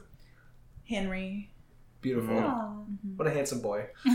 rest in peace but i thought that was so funny and i'm like wow i'm like i love this movie but i'm not gonna get a monkey I mean, the monkey scene is a good example It was of like so how funny. darkly weird this is. Like, like I was not expecting like the black humor yeah, like that. Like that was meant to be darkly funny. yeah, it's a fucking dead monkey that they bury in a little coffin in the backyard. Like the Well- son of King Kong. And it's also like, you know, she lost her pet monkey and now she's getting a new pet monkey. a new toy. Yeah, God. exactly. and her old toy is still hanging around. Um, the butler, played by Erich Stroheim, like he is a famous director on the level of Cecil B. DeMille, and he threw his career away to continue worshiping at her feet and like making sure her life is. Um, Yeah, he's kind of her Writing her- fixer. Yep. Yeah, so there's a little bit of like cuckold kink play in there, and like Right. just her whole power dynamic in that house is like very erotically charged for a movie from 1950. Like we were talking about the Hays Code earlier, and I guess she eventually gets punished for her crimes in the film, but she gets away with a lot before that final scene with the police. and she's still happy in the end. Well, she that's loves what I'm it. saying. Like, she gets punished, but it's kind of what she, wanted, wanted this whole time. Yeah. She wanted she the just spotlight wanted again. someone to take her picture or put her on Right. camera, and she. I mean, I, am sure, like deep down inside, she knew, but she did not give a shit. I No, don't- I think she had a total mental break. She's Yeah. like, Yeah. I am a star now. But I, I think kind of like um, like we were talking about how Citizen Kane feels so modern. This felt modern to me in kind of the meta aspect, where like you had Buster Keaton playing himself as like a washed up silent movie star. Cecil B. DeMille. Cecil B. DeMille playing himself, who was like the biggest movie director at the time. It's shot on the Paramount Pictures lot um, Right. for a few Right. scenes with like Paramount's name in big bold letters, like you know Yeah. where you're at. Yeah, and like the whole thing with the washed up movie star, like that meta kind of ironic take felt very fresh for something that came out in 1950. That I appreciated. No, you're lot you're about it. right. It is interesting because it's like how long has film been around and you're already washed up? But yeah, like it's it's so early in like the world of like film Well, when you're for a something like that to woman, happen. like sex figure icon, like your shelf life is pretty short. God. Uh, so like, I mean, even now, women in their like 50s and 60s struggle to find work. Well, thank Yeah. God for like this. You know, I feel like more people are into like the gilf life. You know what I mean? Like hot grandmas and stuff. So it's like I love seeing that because I'm like, great, yes, let's keep these women in sexy as- roles longer. Picture that as knuckle tattoos now, Gilf life. Uh, Don't tempt me, I will get one. Be like, bring them back. So I've seen Sunset Boulevard a couple of times. I actually Ooh. saw the musical too. It was like a high wow. school. Oh, it was a high school awesome. stage production in Wisconsin, but it was good. Uh, but I mean, I mean, I think, I mean, this movie is just totally delicious, and Norma Desmond is perfect. And you know, the film revolves around her ego, her deluded ego, and the, you know, everybody wants to see me and everybody loves me. But the truth is, she is the best part of the movie. She's totally electric, and I mean, not because she's you know a gorgeous film star, but because she just has this menacing this menacing air. And I loved the details of her home. She just has pictures of herself in every room, just covering this huge mansion. Or Um, that uh, portrait of herself that lifts for a movie Right. screen that plays for movies only on the Yes. projector. Yeah. a shrine to her own glory. Right. Yeah. Just, I mean, she's woman. just swimming in her own delusion. But she, I mean, eh, Gloria Swanson is just totally perfect. And I think I saw Sunset Boulevard and then I saw um, Whatever Happened to Baby Jane. And I just wanted it to be more like Sunset Boulevard. I wanted more of that camp horror. I do want to talk about the difference between those two movies. Like, what is it that makes Baby Jane a psycho biddy and this like one of the best movies of all time? I think it's just budget. Like, Baby Jane is like Yeah. a cheap exploitation picture, Right. um, and it makes Crawford and Davis look a little grotesque in the role. But I think Gloria Swanson's pretty grotesque. grotesque as well, Yeah. right? Like, yeah, I guess. I guess she doesn't have like the powdery baby makeup. Oh, sick. You know what I mean? Yeah, Like oh, that, yeah, It's kind of funny. Like Hollywood loves movies about Hollywood. Yeah, totally. Uh, and this movie got like tons of nominations and awards. Where Baby Jane's kind of a joke, and you know I'm like drawn to low budget exploitation filmmaking as like a movie nerd. Like that's my corner of movie watching in general. Um, and it feels like this one has just a lot more prestige. So like, exploitation could not have started with this film. This is like a tragic story of like how we've discarded our like actors. right.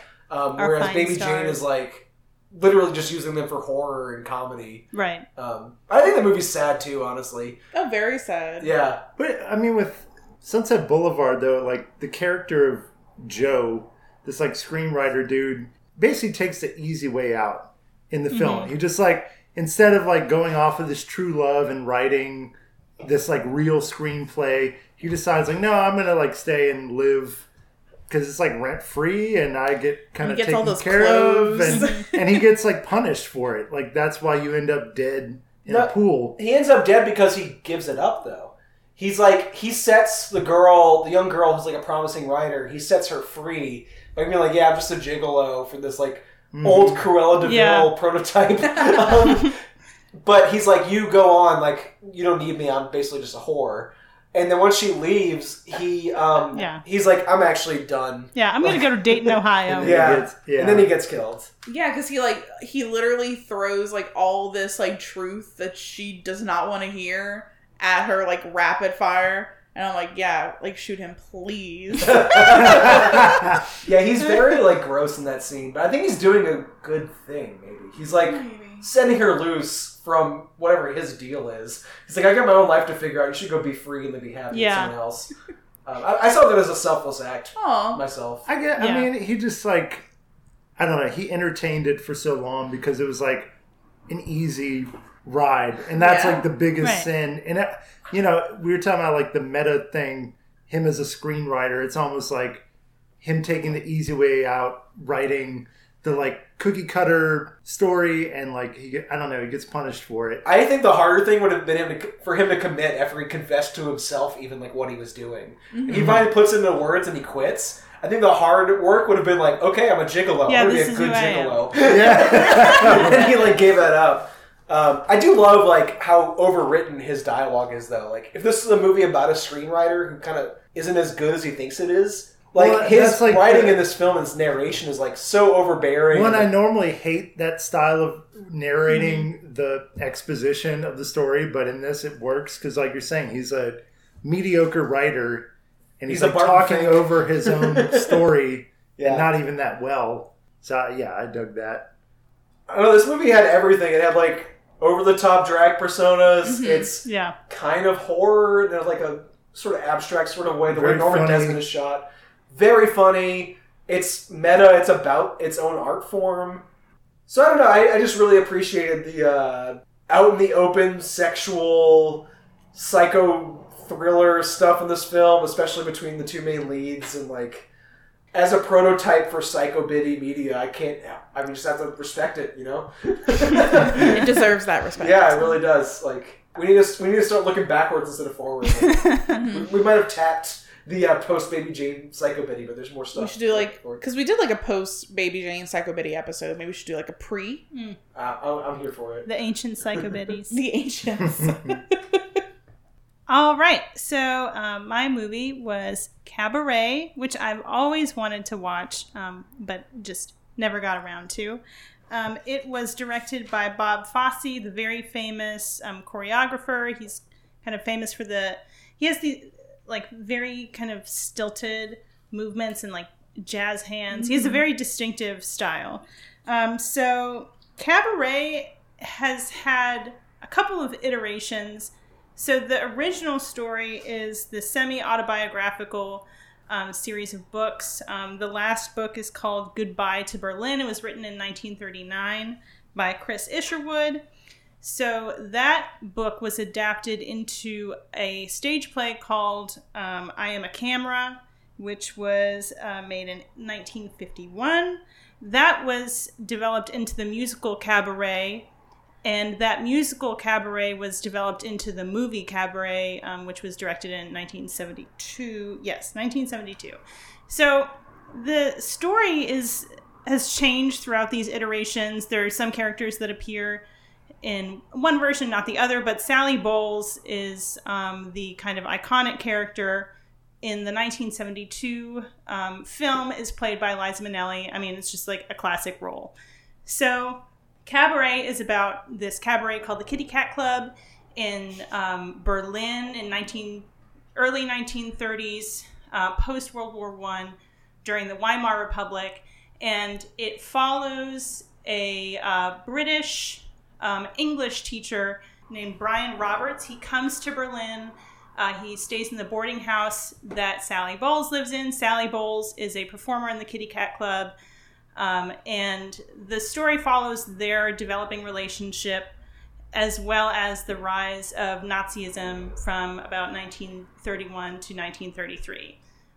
So I never watched Cabaret because I had this idea that it was this like um, like company esque kind of musical, like very much about banding together and artists um, having a great time in Berlin. Like I just didn't really know what the political um, part of the musical was, and in reality, it's it's like a pretty dark musical about escapism and like the dream of stardom and the ways that we kind of um, alleviate ourselves from dealing with painful political circumstances. Uh, the cabaret is this kind of like dark playground where people come to forget their worries, but Nazism and fascism is always popping up um, in the musical numbers. In the very beginning, there's a Nazi that's kind of kicked out of the club. And at the very end, when Brian Roberts has left for England, Sally Bowles has um, established herself as continuing in the cabaret. The cabaret is filled with Nazis. So I don't know. I really, really enjoyed this film. It was much more politically interesting than I thought it would be.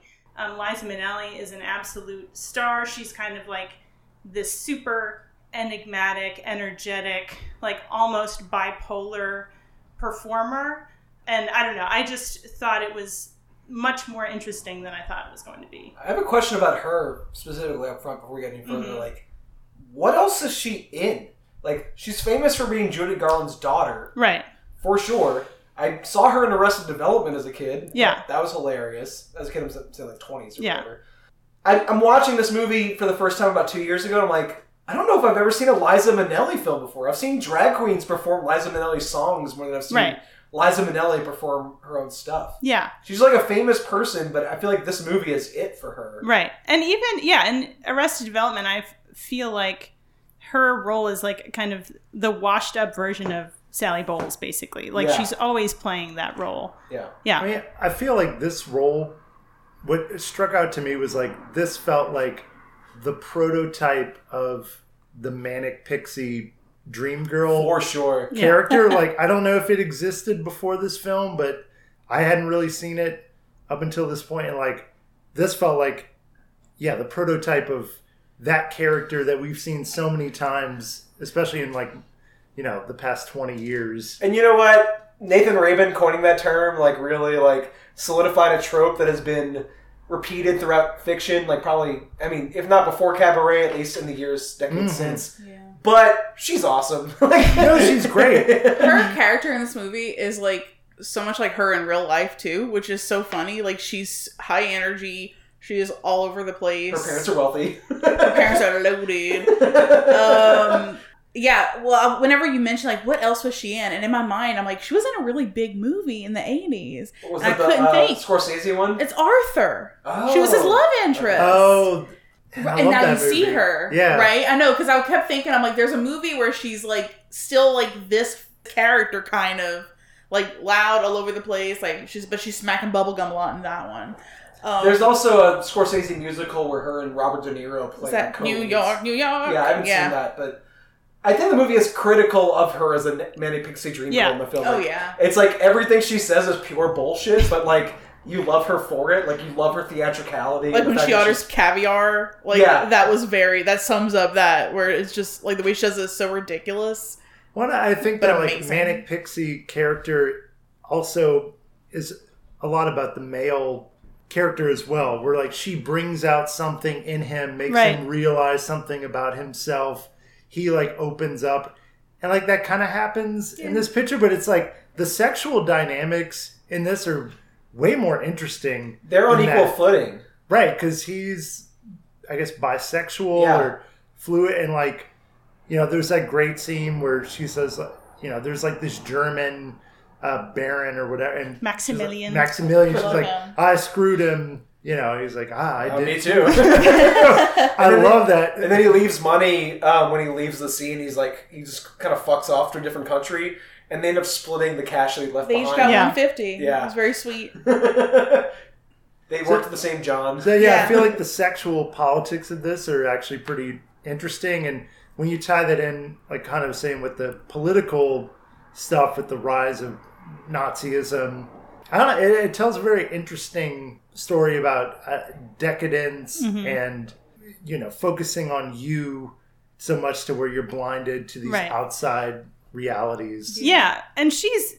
I mean, uh, Liza Minnelli as Sally Bowles is the least political character in this film. Like everybody else is imp- like. There's a side story about this man named Fritz who's in love with this very rich German Jewish woman, and you know their relationship is impacted by the Nazis in Berlin. Um, but she just really doesn't give a shit about any of that. She just wants to be a star.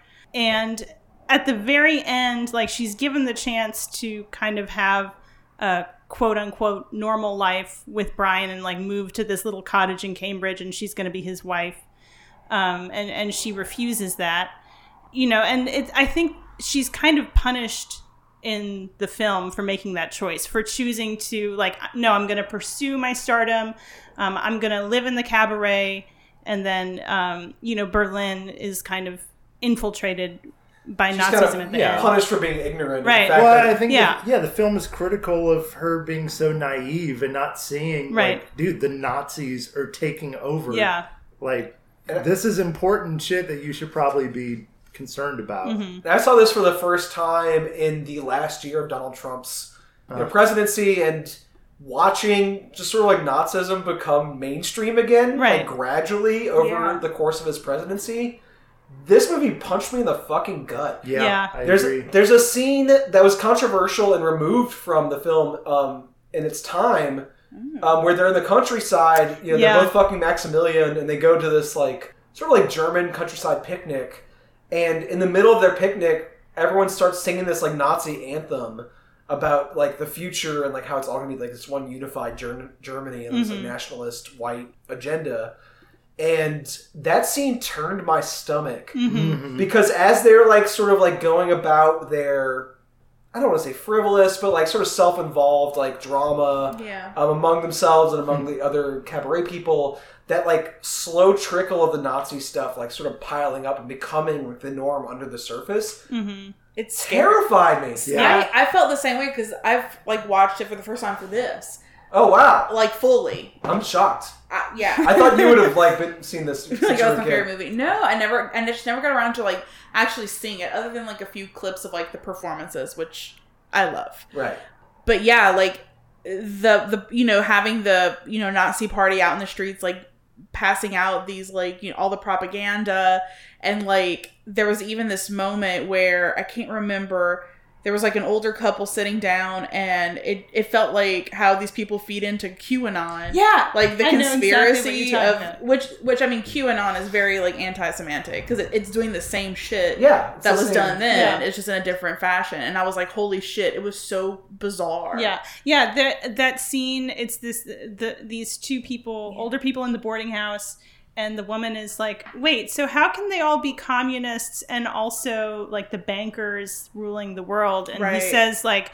I I mean, it's just cognitive dissonance. He's like, oh, well, if they can't get us one way, they'll get us another way. And I felt like I was listening to someone who just like watches Fox News. Yeah, that was running through my head throughout. The picture was, you know, the rise of Trumpism, and that's where, and like, I think that's the main message of this is like that shit can come to power when Mhm. like good people aren't aware that this is like, and I, you know, I sort of like was thinking about myself and Yeah. like maybe I could have done more to.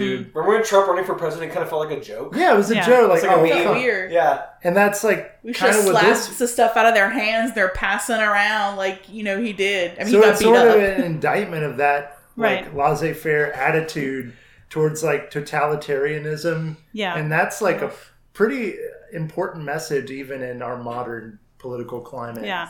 And the last scene was so chilling to Mhm. me. It's this because it's this very loud, loud musical, colorful, like people going here and there to, you know, expensive bars and clubs and restaurants. And the last scene ends there. It's like a reprise of their welcome song.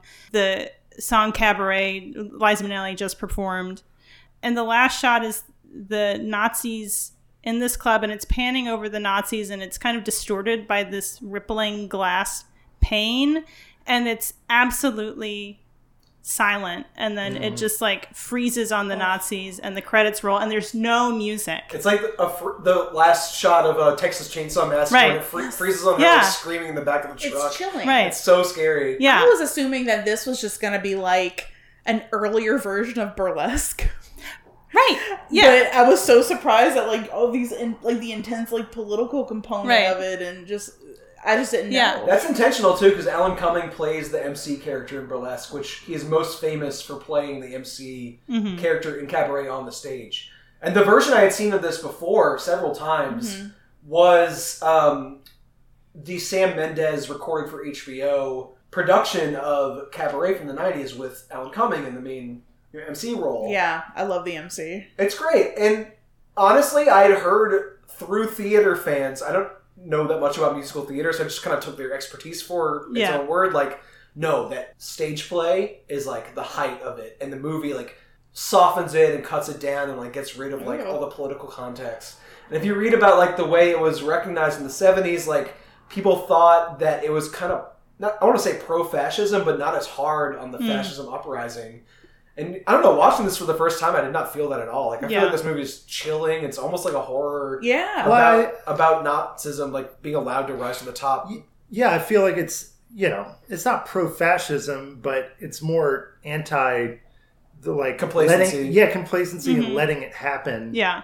and that's where the real indictment is But I do think I haven't seen the musical, but I think the musical is more like obviously tackles those issues. Like in the, in the musical, there is actually a relationship. There is like a misogynistic relationship between a German Christian and a German Jew. Yeah. and that's like like the Jewish. I can't remember if it's the man or the woman, but they're they're like terrorized by the Nazis. So I and the musical there are even more musical numbers that are specifically tackling like Sally Bowles living in a dream and you need to wake up and you know look at what's going on around you.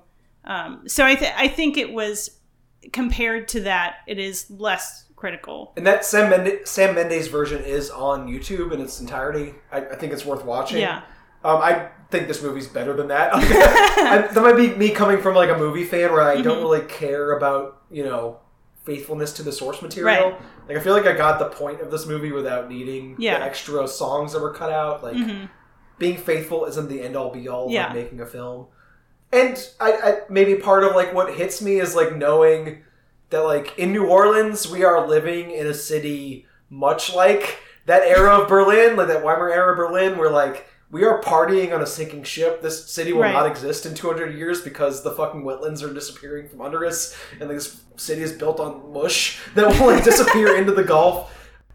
I feel like that kind of decadence that's in this, it speaks to so much of what I grew up with, like that like Rocky horror aesthetic from like the 70s, Mhm. a little later than this, like that sort of like pansexual bacchanal like um, kind of theatricality is so much a part of like my soul and my identity and like what I look for in art. Um, and I feel like this movie is kind of the progenitor of a lot of that stuff. And what I really was struck by thinking about all of that, like maybe you can respect from like an academic distance, like oh, this movie started all these different artistic tastes that I've kind of glommed onto like decades later. What really stuck with me is like the fact that Bob Fosse is a stage director. He puts on play productions on a stage. You would think that he would shoot this like a stage play. Like it would be like almost like how we are talking about Maltese Falcon felt very stagey. It's not like that at all. The editing is mm-hmm. just as aggressive as Citizen Kane is, mm-hmm. and the actual song performances that are at the Kit Kat Club are between the dancers' legs. It's mm-hmm. like behind their backs. It's all over the place with the camera, and not just shooting them from the audience in this like static position from a distance, which is what I expected out of this. Yeah. And one, one thing I noticed too was like, I, I remember reading something about how great screenplays, like a scene usually ends with like the punchline or like the best line or the thing mm-hmm. that the whole scene was building to. And I noticed in this film, especially in the beginning, like every scene ended on that perfect line. And then it cut like almost a little too quickly Yeah. to the next scene. There was this like forward momentum going on that I, I really, really liked. It's a wildly entertaining film. Kind of like Citizen Kane, I expected something a little more stately and like reserved. And Not it really at all. isn't that.